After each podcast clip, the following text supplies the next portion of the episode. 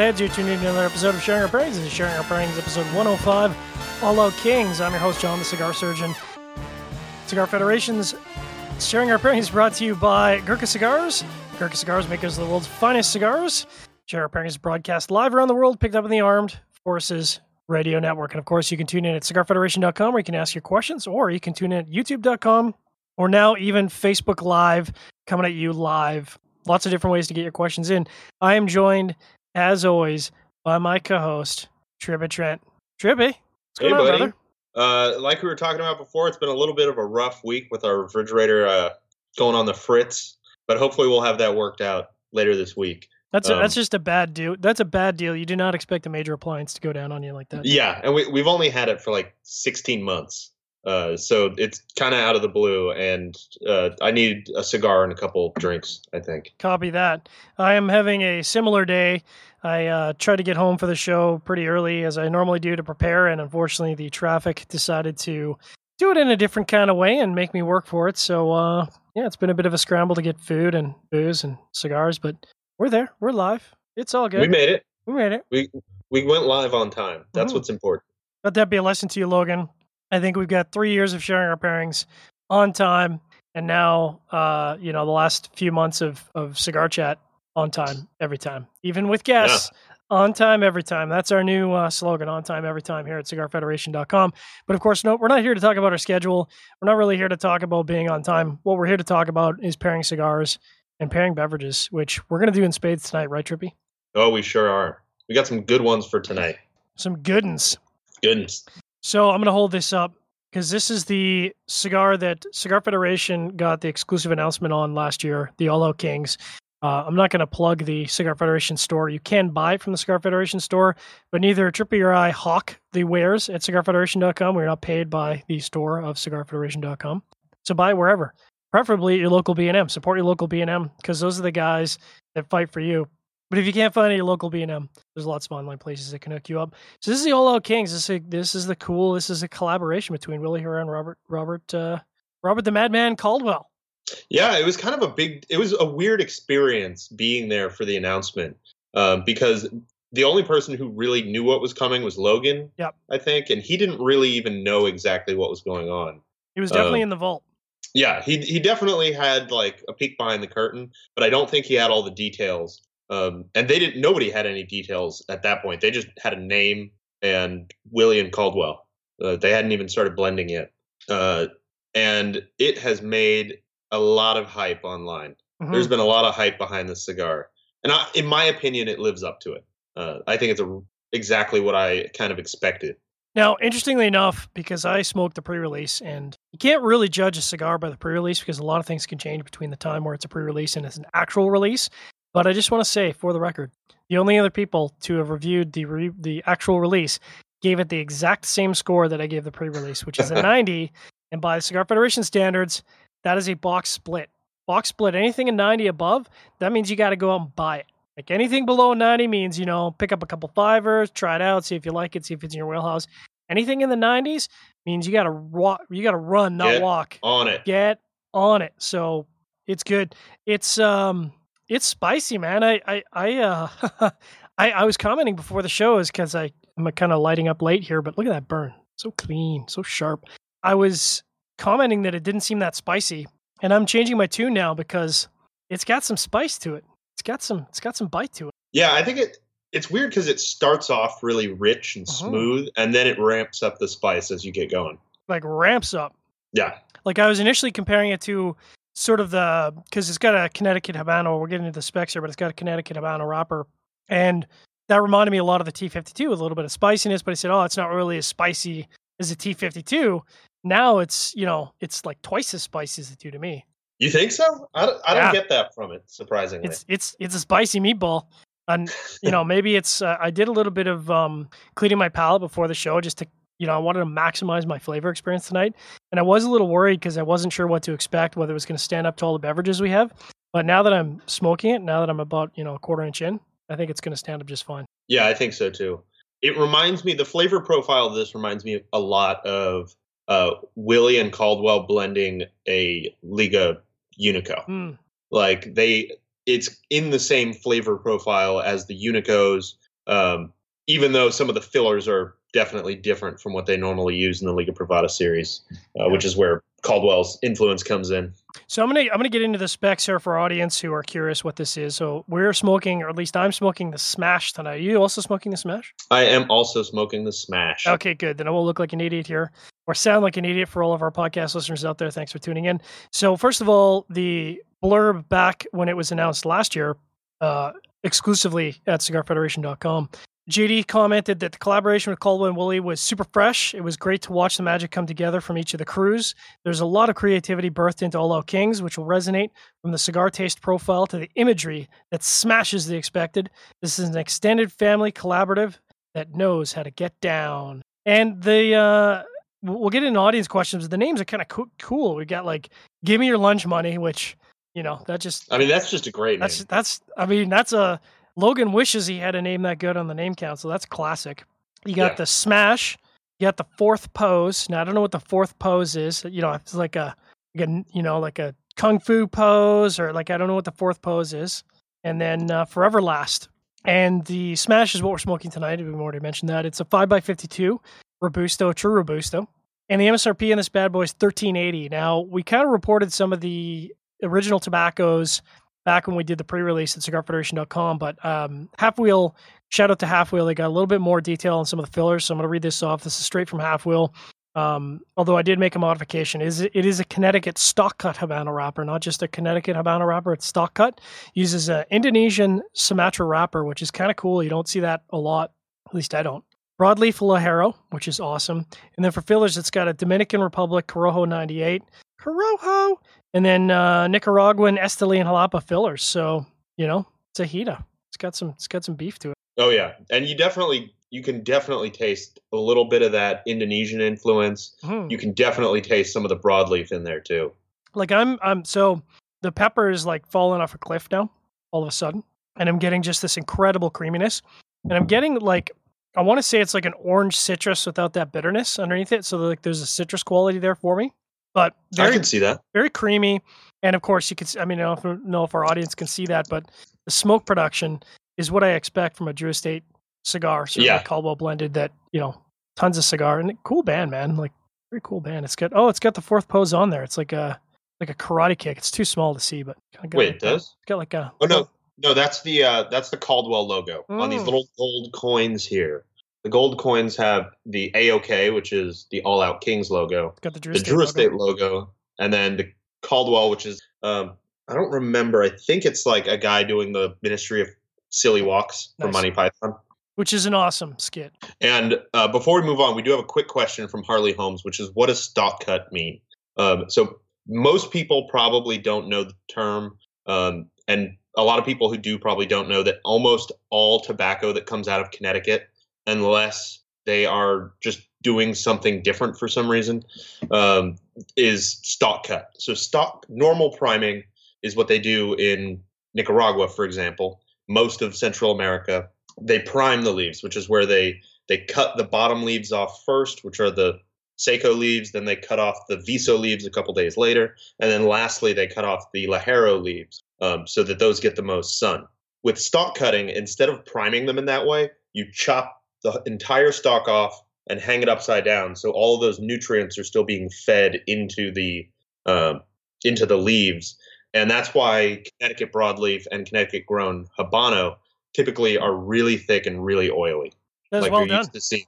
Oh, thank you. Yeah, no, that was like that was that was awesome. I don't, I don't, you know, no offense to Robbie, but I don't even know if Robbie could have could have just boom dropped that knowledge like that quick. There would have been a bit of hesitation.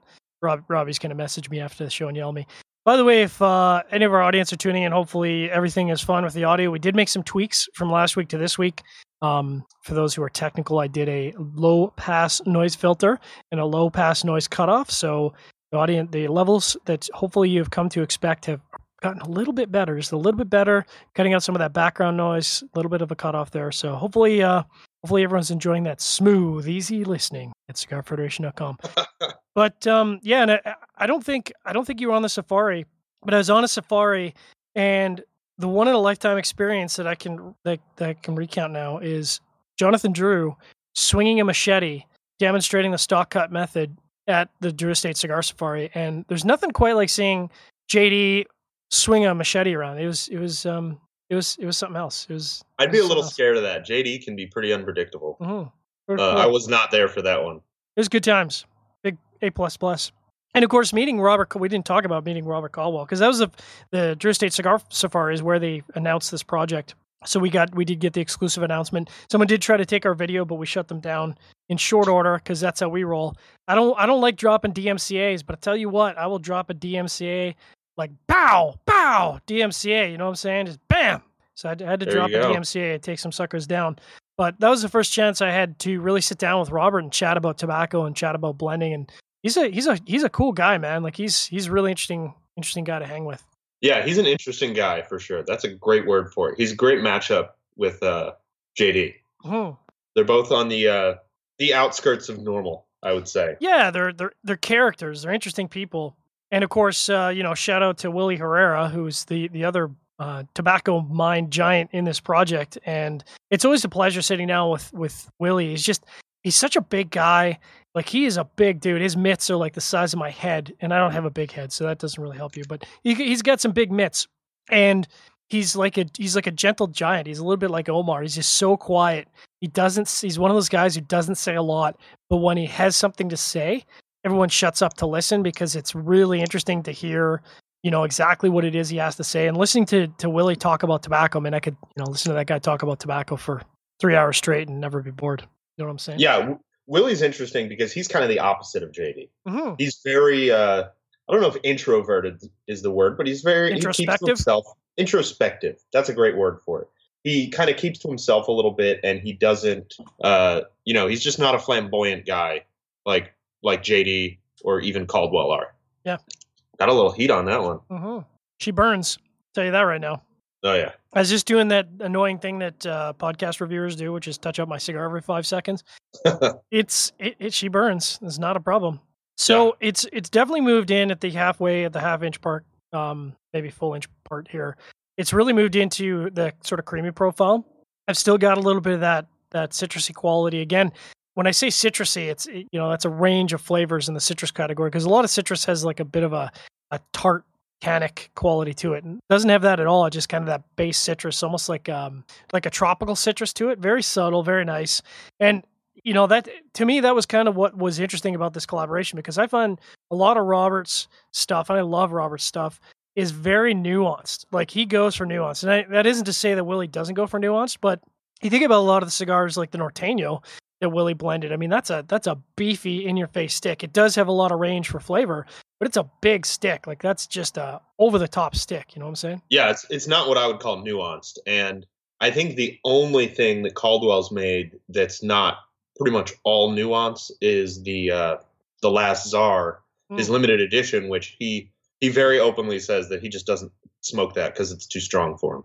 Yeah, I mean, he just doesn't like cigars that are, you know, that really full body profile. He likes a medium medium strength, full bodied cigar. So, you know, it's not blowing you away with nicotine. It's got a lot of nuance and flavors. And so, like I said, it was an interesting thing to see these two different styles of blenders. Although they do both like the smaller ring gauge stuff, which I which I think is really cool. And, it, Yeah. and it was a trip to see them roll cigars on safari just take leaves out of a bin and roll a cigar and be like try this try this try this Mhm. and they were just roll like i think in this in the course of an hour they rolled like 15 cigars no mold by hand and we're just smoking cigars it was crazy Yeah, it was nuts to watch. They were just it was it was just interesting to see like kind of masters just play with tobacco. Just to audience you're tuned in to sharing our Pairings episode 105 all out kings. I'm your host john the cigar surgeon joined by my co-host trippy trent. We are broadcast around the world and picked up on the armed forces radio network. cigarfederation.com is where you can tune into the show or youtube.com or even facebook live. For all our podcast listeners out there i haven't forgotten about you. Thanks very much for tuning in and subscribing. I like to subscribe especially when i'm driving. I don't i don't like to watch while i'm driving. I like to listen and i listen to everything including other podcasters out there because you know that's just how i roll but sharing our pairings is brought to you by Gurkha Cigars, makers of the world's finest cigars. Talk to your local B&M. Get hooked up with the Heritage, the Heritage Maduro, maybe a Gurkha sampler pack. I mean, they guarantee to have Gurkhas in stock because Gurkhas are pretty much sold everywhere cigars are. They'll find the right Gurkha for you. Talk to your local B&M today. But it's time, Trippy. It's time. Let's get to it. Let's let's let's let's turn it up. We've we've been sharing. We haven't been pairing yet. We've been sharing. We haven't been pairing, and I'm I'm excited to pair tonight hmm responsibly. Even though So what have you got up first? So first of all, I got my got my drink table over here. This is an oldie but a goodie in my collection. This was, I believe, from winning the 2015 NHL draft pool or uh, pool for the year, pick and pool, which is the first time I've ever won. I came very very close, and I've lost many many times. But this that year I, I secured my spot, and this is the Glenmorangie, extremely rare, 18 year old, and this is in the one liter, I think. Uh, Looks like it. 750 mils Oh wow. strange strange bottle shape. Anyways, very cool. And uh, a little bit about Glenmorangie for those who haven't tuned in our previous shows and really should. Glenmorangie is a Northern Highlands distillery. They were founded in 1843. They first started producing in 1849, so they've got pretty good records going back then. They uh, use six wash stills, six spirit stills, which is a lot because they produce a lot of spirits. Six million liters of spirit per year, which is 1.8 1.58 million freedom gallons. And that's a lot of freedom being delivered into your glass. The 18 year is 43% ABV. And uh, what they do is they mature it for 15 years in American white oak casks. Then about 30% is transferred into Spanish Oloroso casks. And then they, so about three years in Spanish Oloroso. And then when they both have reached the 18 year mark, they vat them together to create a whiskey with rich bouquet and a full rounded flavor. And it's kind of reflected in the color because, you know, any spirit that spent any kind of time in a Spanish cask is tends to have that really dark red, rich blood color to it. So it's just kind of got the hint of it. I mean, it's definitely got that on the nose. I get that. I mean, definitely get that um, American oak, which is immediately up front with like really light fruit, vanilla.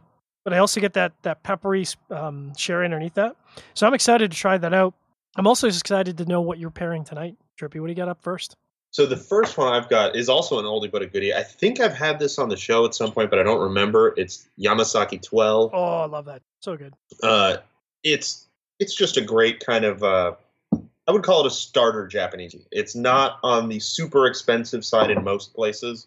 It's pretty expensive here, um, but all Japanese whiskey is expensive here. That's just uh, how the pricing works out here for some It's reason. just how it is, man. Yeah. And interestingly, when you were talking about yours, they also have six wash stills and six spirit stills. But they don't, as far as I can find, they don't disclose how much the Yamazaki distillery actually uh, outputs. Now I'm going to throw you under the bus here. And do you know why the Japanese have so many stills? No? So, interesting factoid that I've learned at uh, past tasting from people far more knowledgeable than me is that in Japanese whiskey, the the whiskey houses. So there's really two how two big houses, which is the uh, Suntory Beam Company and Nikka, and then a couple independents. They don't share whiskey between each other. Versus the Mm. Scottish style, where you know if you're Glenmorangie, you want to take a cask from another distillery and bring it into your your warehouse and vat it together to make your expression. You can do that. In the Japanese system, they tend not to do that. So the forced thing that they do is they have these so in this case six stills and i can pretty much guarantee you that all six of those stills are different shapes and sizes versus the scottish style. Where they'll have one type of, of style if they need to replace that still they will replace a still to the exact specification even if there's like a Yeah. ding in the side the exact specification because they need to to to reproduce that spirit exactly from that that style of distillery. But in japan they have to produce a variety of different spirits. So they have a variety of different stills. Anyways sorry to cut you off there Yeah, no worries. So that that actually makes me wonder if some of the cheaper blended Japanese whiskeys are actually single malts that are marketed as blended because they're all coming from the same distillery, or if there is a little bit of trading going on, just not nearly to the degree of uh, of Scotland. So anyway, uh, they were they they claim to be the oldest whiskey distillery in Japan, but as I talked about a few months ago with Agashi, I think that's what their name was. I can't remember if I'm mispronouncing that or not. Um, but they were founded in 1919, and Yamazaki started as the first whiskey distillery in 1923. So I think that that the reason they claim to be the oldest is because they were the first whiskey exclusive distillery. Yeah. Um, that would be my guess. you got it.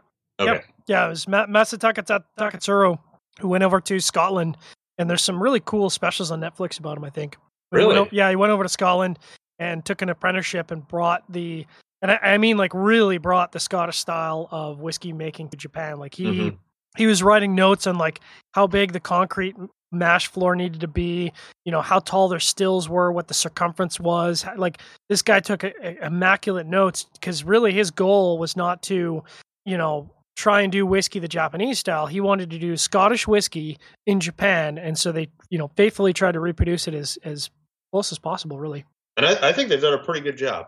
I Hmm. mean, uh, if you gave somebody a Japanese whiskey and told them that it was a Scotch, uh, for the most part, not many people would be able to guess it. Uh, so Yamazaki clocks in at the Japanese norm of 43% alcohol. There was one other thing I wanted to say about this, but I lost it. So, how is your first pairing doing, John? It's good. It's an interesting counterpoint to the cigar because the Glenmorangie has a lot of fruity notes to it, which does run over that subtle nuance in the cigar, but it's also got a little bit of a salty briny quality to it, like just a hint as it finishes, which sort of super fires the creaminess in the cigar. I would say in this case, the whiskey, and it's kind of sad to say about an 18 year old whiskey, but the cigar is definitely stronger than the whiskey. So in this case, the whiskey kind of serves to highlight some of the factors in the cigar. Not a bad pairing, but I don't think you'd necessarily want to reach for this particular 18 year old whiskey with this cigar because if you if you're pouring an 18 year old whiskey, you probably want to be able to appreciate both. In this case, really, I'm appreciating the cigar, not necessarily appreciating all the nuance in the whiskey. Although, like I said, it's it's pretty tasty. Yeah, that's not always a bad thing in a pairing, but I, I would call it a bad thing when you've got a really nice bottle of whiskey and and you're not getting all of those nuances that are so important and really the reason why you would want a nicer whiskey. Uh, if you've got an eight year or a ten year that performs that way, I'd I'd be pretty happy with it. Yeah, absolutely, I agree. So So go ahead. you go ahead because I was going to talk about mine, but I That's I was just gonna say, please go ahead and talk about that right. delicious Yamazaki. Uh, so the nose has a little bit of smoke, but not very much. Probably just from the the wood aging. But what I really get from the nose is a lot of pear and apple, and a little bit of like caramel hard candy. And then on the on the palate, it's I mean it's just delightful. It's complex. Uh, it kind of coats your palate. It's kind of oily, Yep. and it's got a lot of that pear kind of fruit forward kind of sweetness that I think goes really well with this cigar. Uh, but I'm kind of having the same experience as you, where the power of the cigar kind of hides a lot of the flavors in the whiskey. But this isn't as nice of a bottle as a Glenmorangie 18, uh, so I'm not as as concerned with overrunning the flavors of the whiskey as you might be. Although that Yamazaki 12 sometimes very hard to get and sometimes not on the cheap either because it's uh you know ever since it got published in the whiskey bible hard sometimes Yeah. hard to come by at least the Yamazaki 18 I think got published in the whiskey bible so I think it was it was actually 25. oh really reading about it today. Yeah. good lord but I think what's interesting about the Japanese uh because the whiskey of course takes on the characteristics of the wood I mean, it- most of the characteristics from the wood is where you're going to get a lot of the flavor. So using that the Japanese oak is interesting because you're talking about pears and apples, and that that to me is kind of the predominant flavor when I think about Mizunara wood is is that bright, crisp green apple and pear. When I think about American oak, you know, I think about vanilla and I think about the light fruits like uh, strawberries and raspberries and that kind of thing. So it's interesting how the wood does impart different types of flavors, different kind of fruit. So uh, Bob Langmaid has a compliment on our hats, Nice. and we got to give a shout out to Jesse at Subculture Studios. Subculture They- Studios. they did the art for our hats and they turned out amazing. Mhm. I'm going to zoom the camera in here, and I've got the undercrown beanie or toque, as we like to call it, a bit better.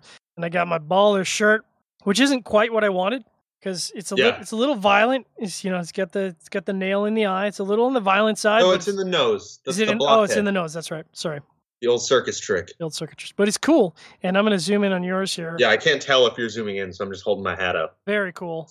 Uh, but this one, I just gave it to them and said, put whatever you want on it. And they gave me this really nice kind of lake that I'm assuming is maybe Lake Nicaragua, who knows? Uh, and then a big old Norteño logo there. And it's just a gorgeous hat. I love wearing it. some of the cool stuff you can get done if you go down on the Drew Estate Cigar Safari or on the Cigar Federation Estate Cigars, which is where we got it done. And Subculture Studios, Jesse's team will hook you up. It's a good time if you haven't been down on Cigar Safari. Save yourself a couple boxes of cigars. Don't buy cigars for two months.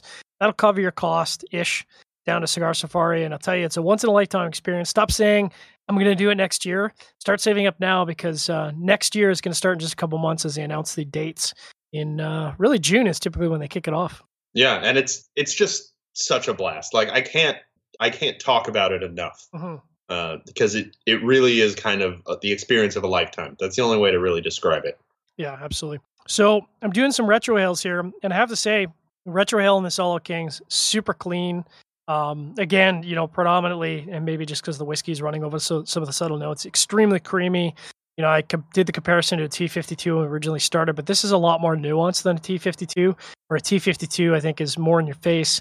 This is a, a, a lot more approachable for a lot of cigar smokers, in my opinion. Yeah, I would agree with you there. It's I mean, there's there's not much more you can say than it's it's Robert Caldwell's version of a T52. Yeah, it's a good way. Um, it's it's way more nuanced and it's just got a, a huge depth of flavor, which you get with the T52. But this is a different type of flavor. It's a little more, I guess you would call it a little more medium bodied, not quite as in your face and strong as a T52. Yeah. So, and after that initial blast of pepper, it's not crazy spicy the rest of the way. mhm.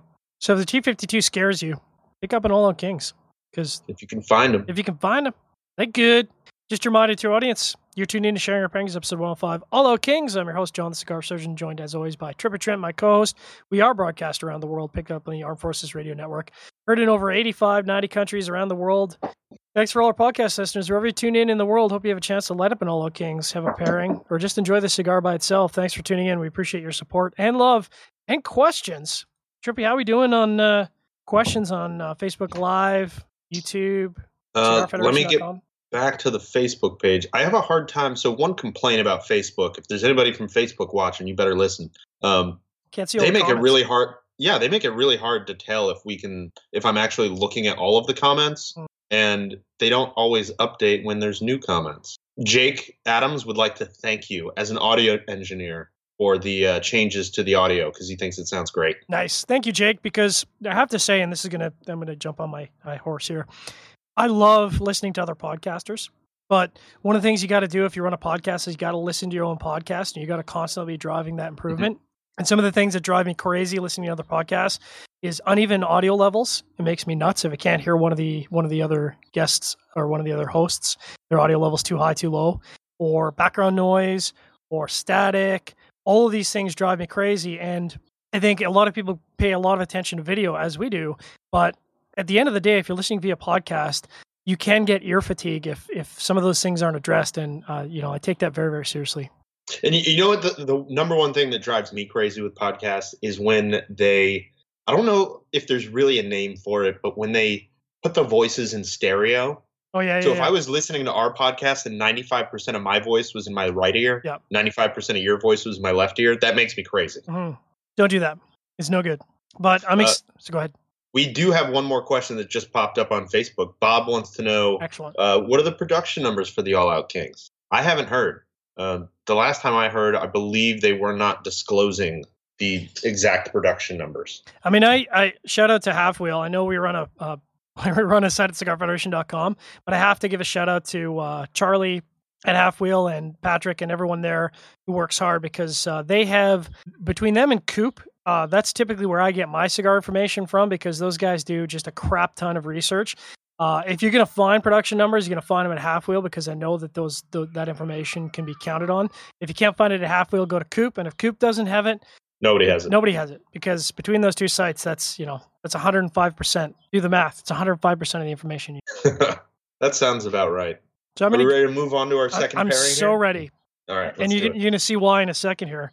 I've been saving this bad boy. I found my my stout collection. This is the. Americana st- Americano stout.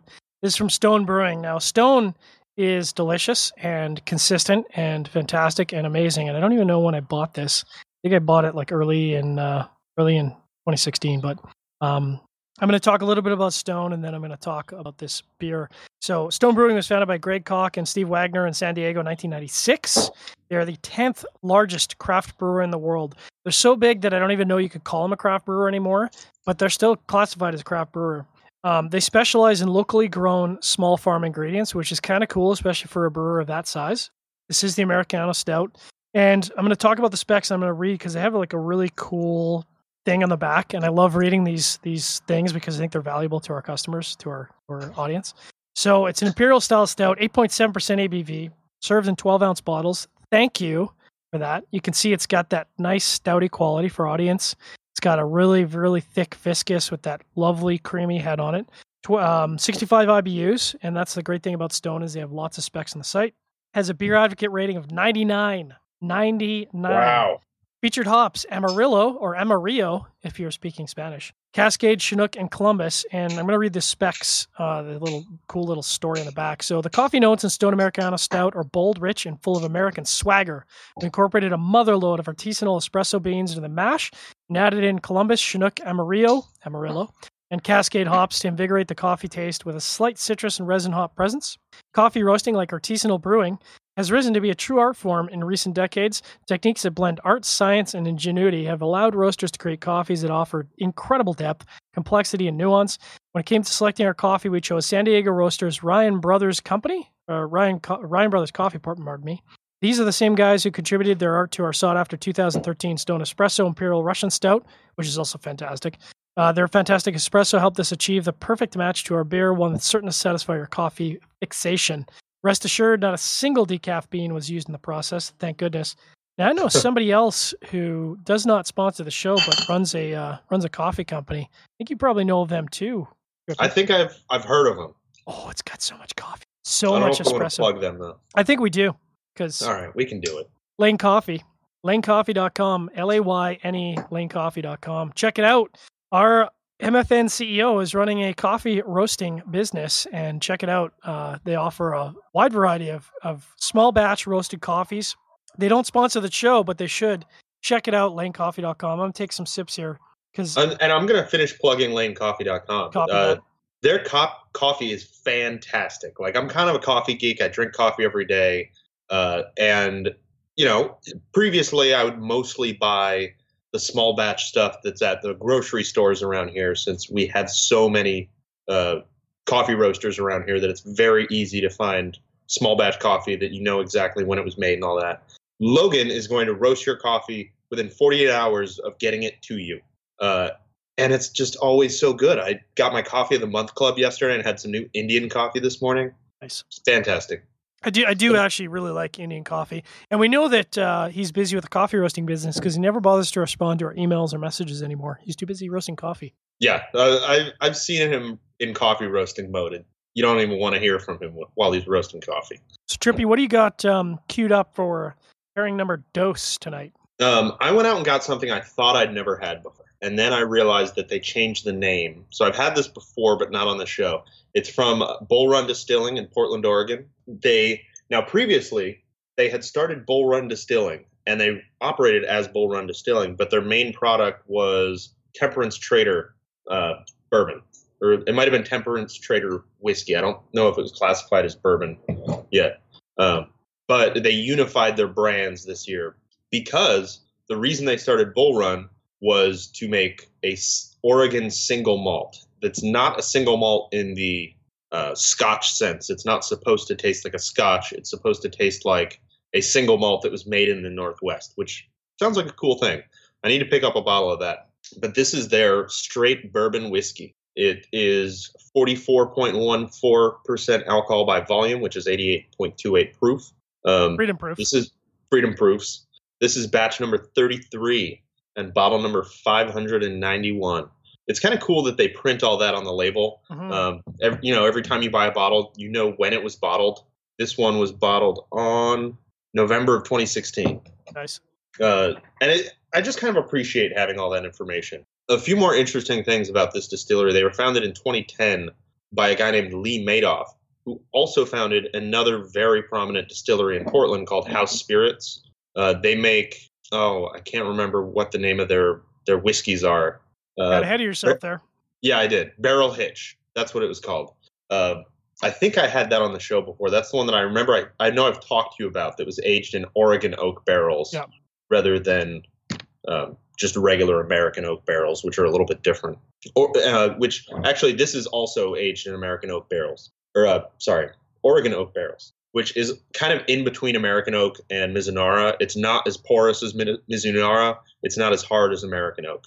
And the spirit for this is it says is distilled in Indiana, and then they age and bottle it in Portland.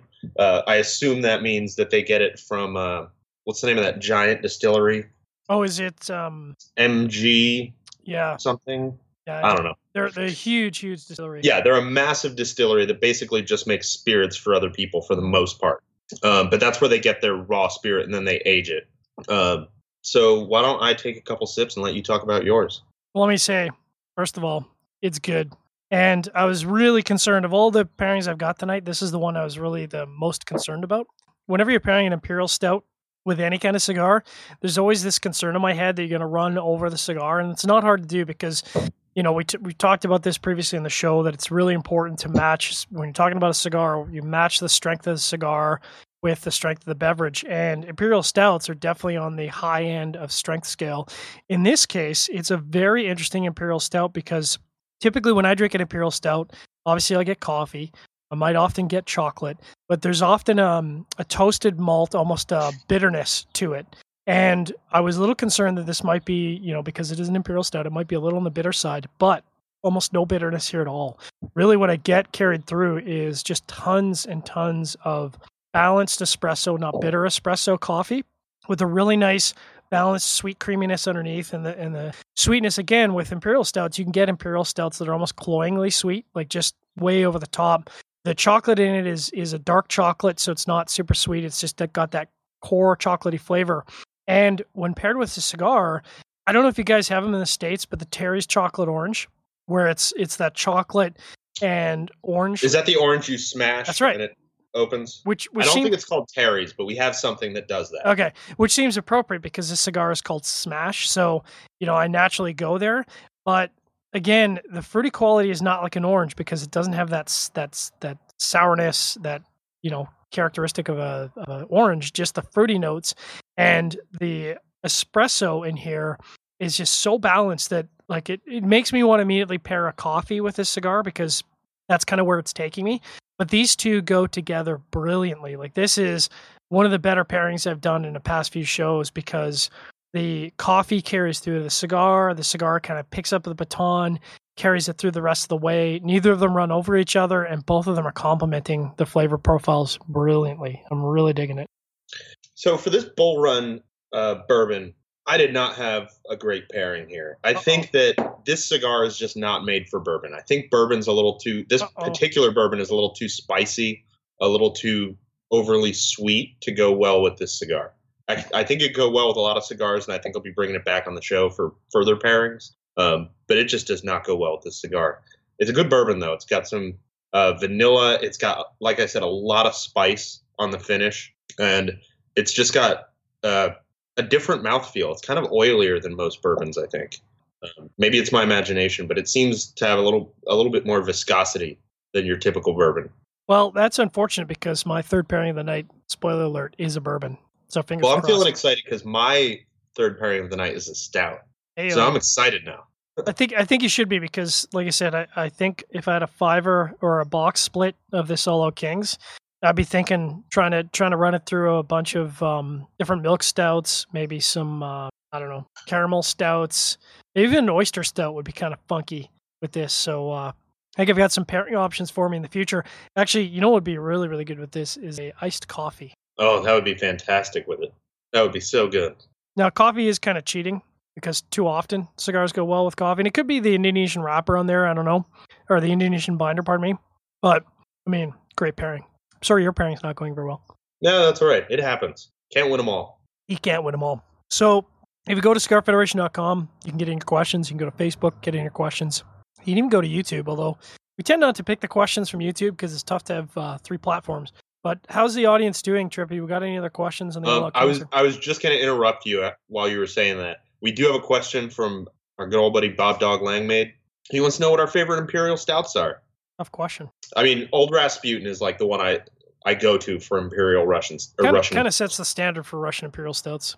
Yeah, I'm trying to think of what other imperial stouts I drink frequently. St. Ambroise out of uh, Quebec does an amazing Russian Imperial Stout and oatmeal stout. And what I tend to do with those is I've got some here. I think I might have to bring one to the IPCPR. Uh, I think I've got one from 2012 and I've got one from 2014.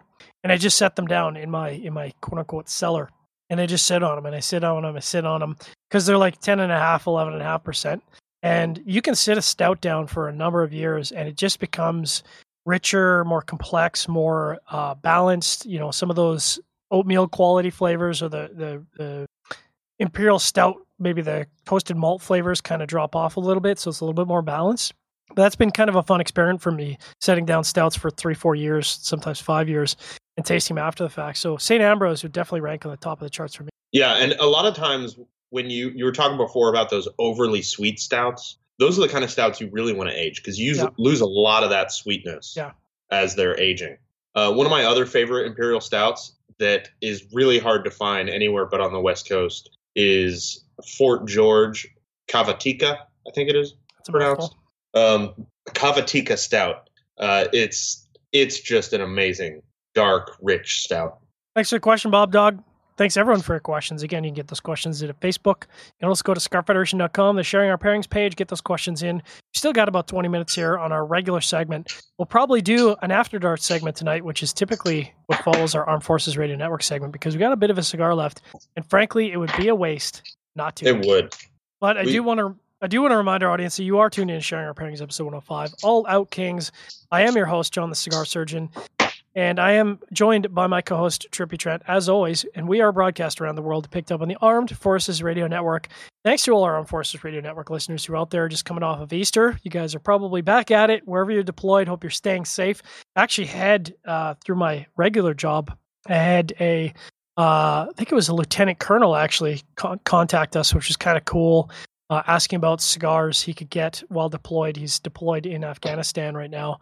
And, uh, you know, all I could think is, first of all, thanks so much for your service. And uh, really cool if there's any way I can, you know, figure that out, get them cigars. It's a little bit tougher shipping out from Canada than it is from the States. But uh, yeah, I'm sure. I'm sure at the end of a long day of marching in the sand or wherever you're deployed, it's it's probably a nice treat to, to light up a cigar. I would. Oh, I bet. It's a nice treat when you have a, a rough day at home. let alone uh, carrying uh, around 50, 60 pounds of gear. Yeah. Some, somebody was asking me the other day how many people are are usually listening to our show, and I wish we had some some way to know. I mean, with podcasts, with YouTube, we get metrics. Uh, well, we usually get about the radio show. We don't don't really know. Oh, the radio show. Uh, we were told that it's over three million Armed Forces Radio Network listeners around the world. Three million. Wow. Yeah. Uh, so, and that's not just how many ears that it's available to. That's how many people are actually hearing it. Yeah, that's great. That's awesome. I think the total audience is um, well into the 15 million range, but I think our audience is around 3 million. And I know we typically have about uh, 100 ish live listeners. And then, uh, you know, depending on how interesting we are for the podcast, I know last week we had uh, over 400 people tune in the first day our podcast came out. And then typically, you know, we'll have around a thousand listeners overall for a particular podcast episode. So that's kind of cool. Again, a lot of lot of podcast listeners out there. They they listen like I listen. I don't really tend to have a lot of time to listen live, so uh, you know I apologize to all the live shows out there, but I listen to all my content via podcast as well. Yeah, me too. Uh, podcasts are great. I I listen to them while I'm working since I don't commute. So I'm sad to move on to my last pairing, mostly because this pairing has been so delicious. But I am moving on to one of my favorites, and if you see it in the stores, gotta buy it. You gotta pick it up. You just gotta buy it. This is the Elijah oh, Craig yeah. 12 small batch. Talked about Elijah Craig a bunch, but I'm gonna talk about him some more. Uh, they are under the Heaven Hills umbrella. Uh, Heaven Hills has a number of distilleries. Elijah Craig is one of them. The Elijah Craig is bottled from 200 barrels or less, so it's ultra small batch. That's why they call it small batch. And it gets his name from Reverend Elijah Craig, who started up the, the distillery back in the day. Uh, they're the winner of the 2014 gold medal at the WSMA Spirits Tasting. Specs on the small batch, 12 years. It's 47%. I've kind of got my cool, thick, heavy glass here for this to kind of show it off. Oh, it I smells, like that glass. Smells so good. It's actually a Jura Jura mass or Jura uh, glass that I got a Jura tasting because I love Jura uh. as well. Now, if you can't get the 12 year, that's okay because they still offer the small batch. But they had to make a change. Uh, they basically announced early last year they were dropping the 12 year age statement.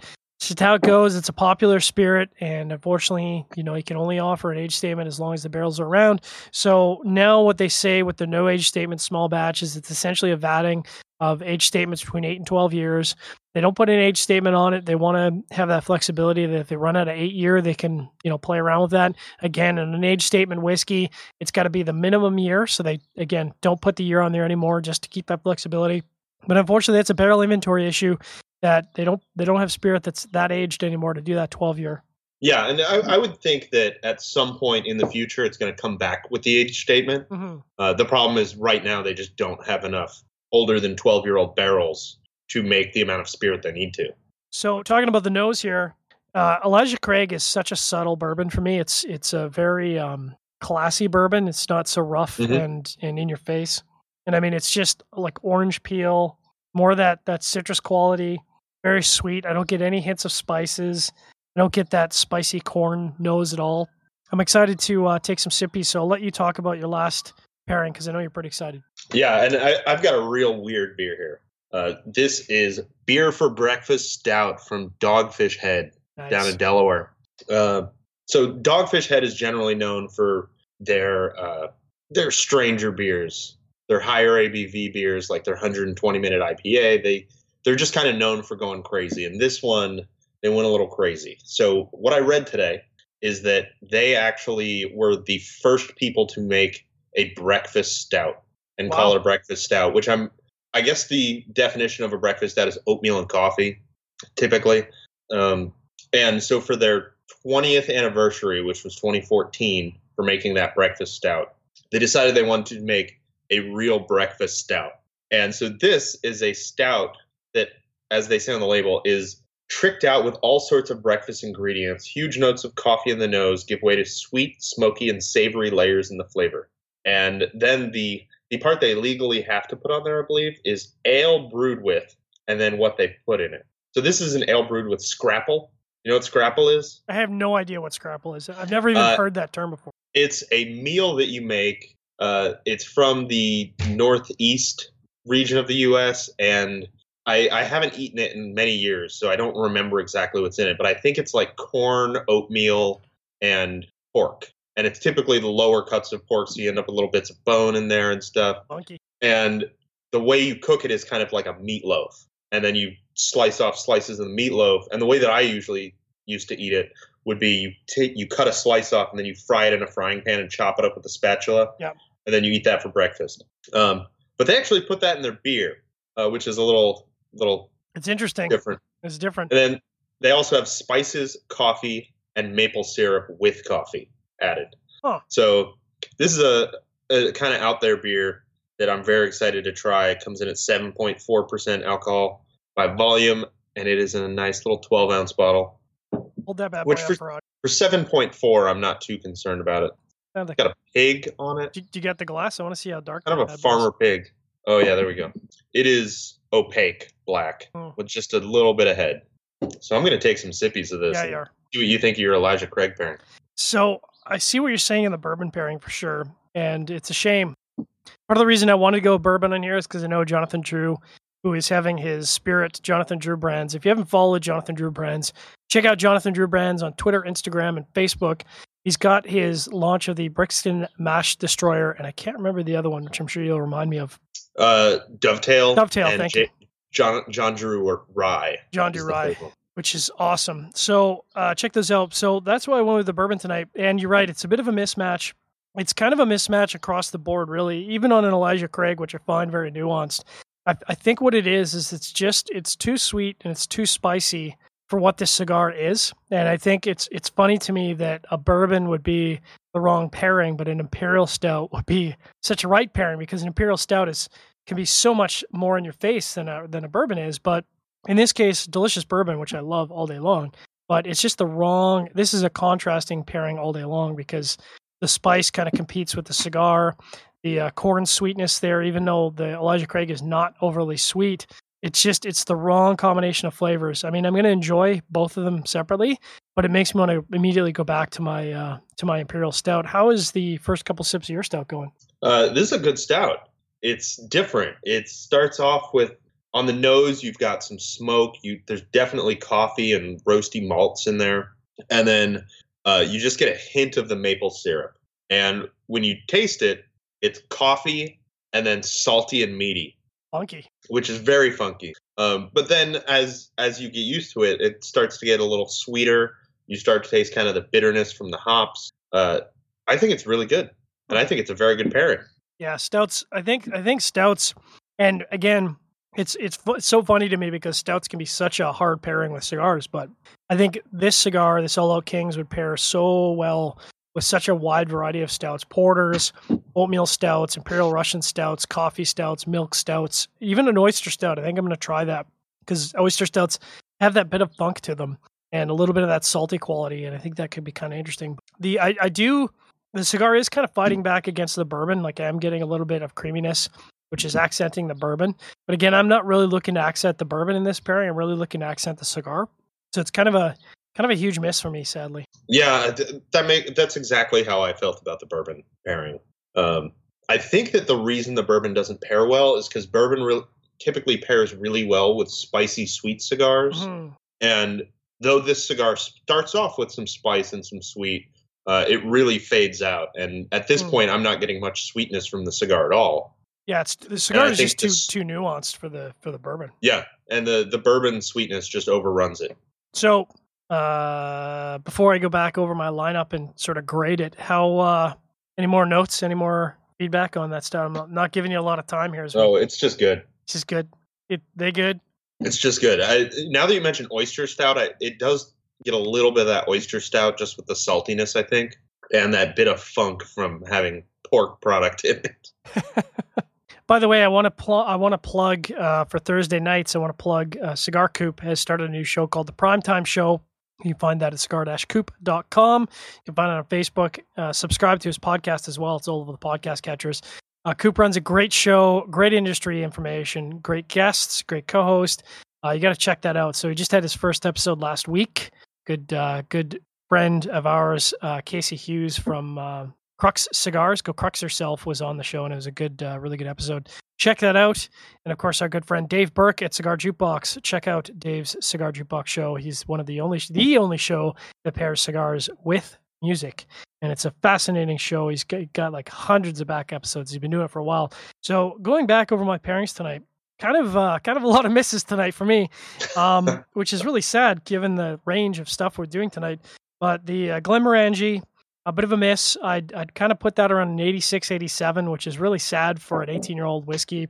Unfortunately, uh, you know, it's just, it's the wrong combination. And, and I'm not sure what the right combination w- would be. I think maybe a, a Glenlivet 15, um, or maybe one, one of Glenmorangie's, um, uh, La Quinta, I think it is La Quinta. Uh, they've got a bunch of uh, wine finished casks, uh, Lasanta, and th- those might be kind of interesting. I think that might be a better. I can see a wine finish being really good. Yeah, because it's got it's got that wine character versus the uh, sherry character. Sherry is absolutely the wrong way to go with this cigar. You do not want a sherry fi- finish whiskey, in my opinion. Um, how about your first pairing? What would you what would you grade that first pairing? Uh, the Yamazaki I thought was a, a good pairing, but not a great pairing. I would probably pair that or, or rate that around an 89, maybe a 90. Okay. Might go up to a 90. Not bad. Second, I think I think the fruitiness of the whiskey played really well with the kind of the fruit Yeah. note from the cigar. Yeah, and I, and I, and I think that's where you want to go. You want a whiskey that's got a lot of fruitiness to it because I think that's the right way to go with the cigar for sure. Talking about the uh, Stone Brewing Americano Stout, that to me was a 92 93. I think the only way I could get that score up would be with a, uh, milk or uh, cold coffee, like a uh, iced coffee or just a straight up black coffee, maybe something from Layne Coffee. You don't know. That might be a really interesting pairing. And I would, yeah, 93 94 for me. Uh, your second pairing of the night was definitely a miss, right? Yeah, just absolutely a miss. Just a little too sweet and spicy. Overran the flavors flavors of the cigar. I would rate that one like probably an 82. I, I do not recommend that. Yeah, I'm going to be in that same category. While the Elijah Craig is one of my favorite bourbons of all time, delicious, delicious bourbon. It's like an 82, 83. Bourbon is just unfortunately the wrong way to go with this cigar. You know, as I think about that, I immediately, my mind immediately goes to like ports and ice wines and stuff like that because I think that would be some interesting combinations with this cigar. But bourbon, unfortunately, is a big, big miss. 82, 83. And uh, what about your last pairing of the night that you're uh, enjoying right now? Uh, before I get to that, Casey Adulami is making a joke saying maybe a nice rosé. Hey, you never I know. think- I think a dry rosé could actually go with this. It might actually go Anyway. And that's and that's a Uh, tough wine to pair, in my opinion. Uh, my last pairing is the pairing of the night, easily. Uh, just a fantastic beer, fantastic cigar, and they meld together really well. Uh, I would give that one like a 93, 94. Yeah. Stouts are the way to go. No question. Yeah, absolutely. Like this beers. is a stouty cigar. Absolutely, and I mean, you could go with a lot of different soft drinks. You know, I think um, uh, a soft drink that's not super in your face, like a root beer, would be a really good combination with the All Out Kings.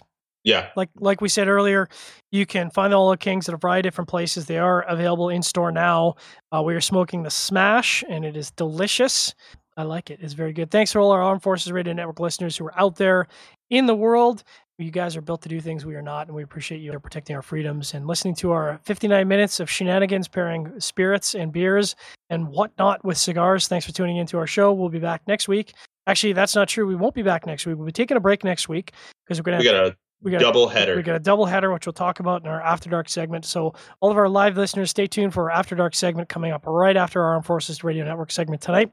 But as we always say on sharing our pairings, uh, first of all, we want all of our Armed Forces Radio Network listeners out there to have a great weekend and stay safe. As we say, we want you to drink better, but we want you to drink less.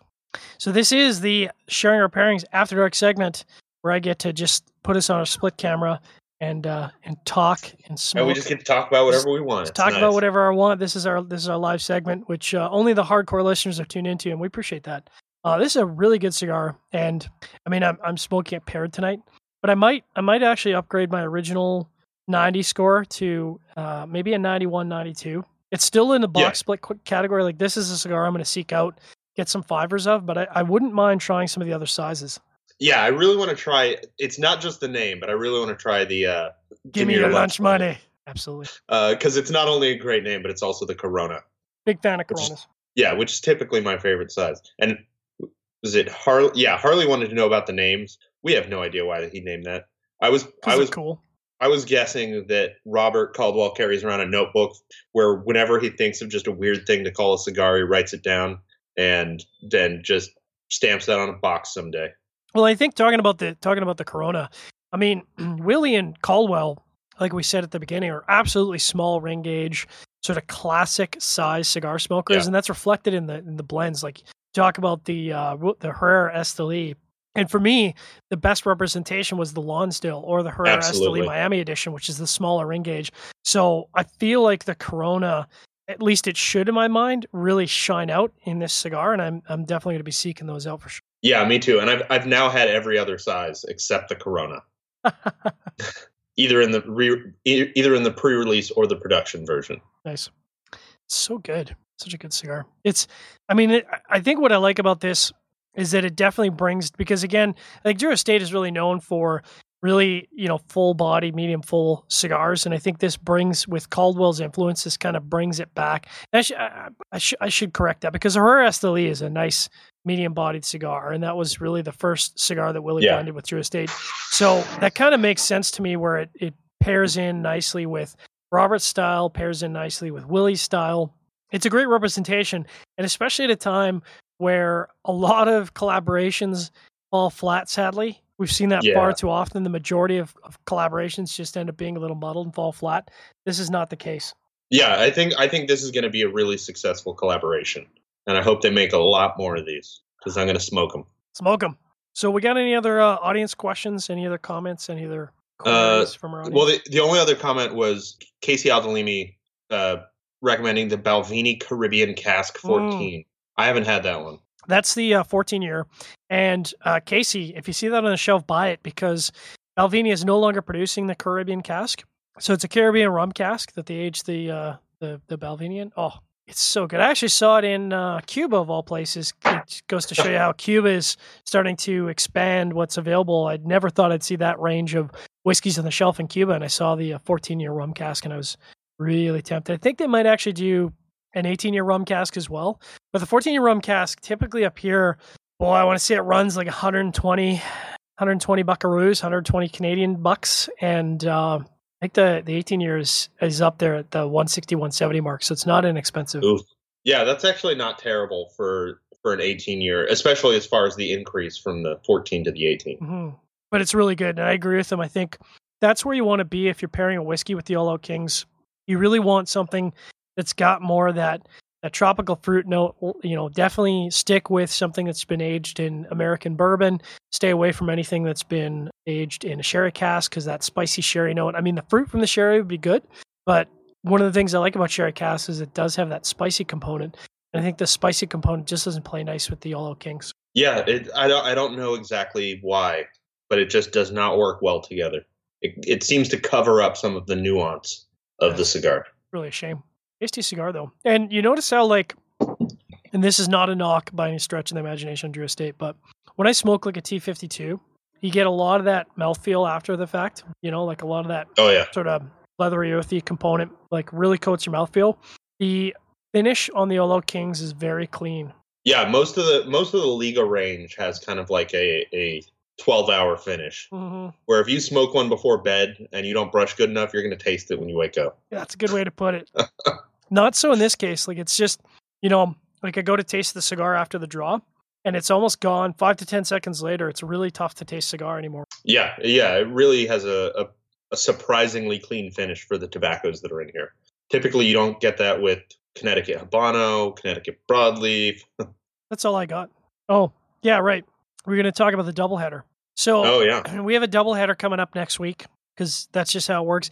And you know, I uh, I do work for a living, so it's a little tough, and I apologize in advance. Uh, we we aren't gonna. You know what? Maybe we'll do. We could do a pre-record. You know, we be able could. to I'd be open to that. sneak a pre-record because I, I do respect our audience. So maybe we can sneak a pre-record in on Saturday. I know you guys love the live show, but maybe we can sneak a pre-record in and uh, run that on Wednesday night at a regular scheduled time of 8 p.m. Eastern. We might make that happen, but we do have special guests on Tuesday and special guests on Thursday. Who's our special guest on Tuesday? On Tuesday, we have got Jon Huber from Crowned Heads Cigars. Nice. Uh, he, he just came out with a new mule kick and the new drumstick this week. And I haven't tried the new drumstick or the new mule kick, but uh. I, I think the blends are supposed to be the same as the original releases, from what I read. That's what they say. Kind of a huge fan of both, actually. I, I went bananas over that drumstick. Actually, I went like Yeah, I love the drumstick. I haven't had a mule kick, so I can't talk about that one.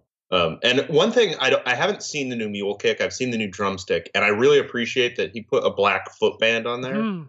just so you know it's the 2017. And you know, I know there's a cost associated with it, but a footband does protect that foot from damage, incidental damage in your humidor. It's kind of a nice touch, and you know, that's that's classy. I like it. Dig it. And uh, who do we got on Thursday? On Thursday, we have Phil Zanghi from Debonaire Cigars, the the most interesting man in the business. He's a fascinating guy. I'm I'm actually Phil is an easy guest to have because you know, first of all, Phil is really interesting, and you can ask Phil a question, and he's going to answer it. He's not going to give you a one word answer.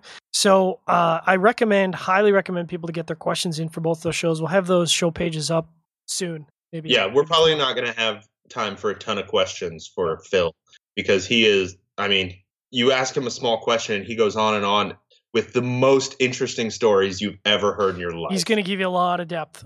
He's going to Yeah. ask you that answer that question very completely. Yeah, absolutely. Um, I I went to an event to see Pedro, and he happened to be there, and I sat down next to him. Like I was, I just introduced myself, and he said, "Sit down. There's a free seat here."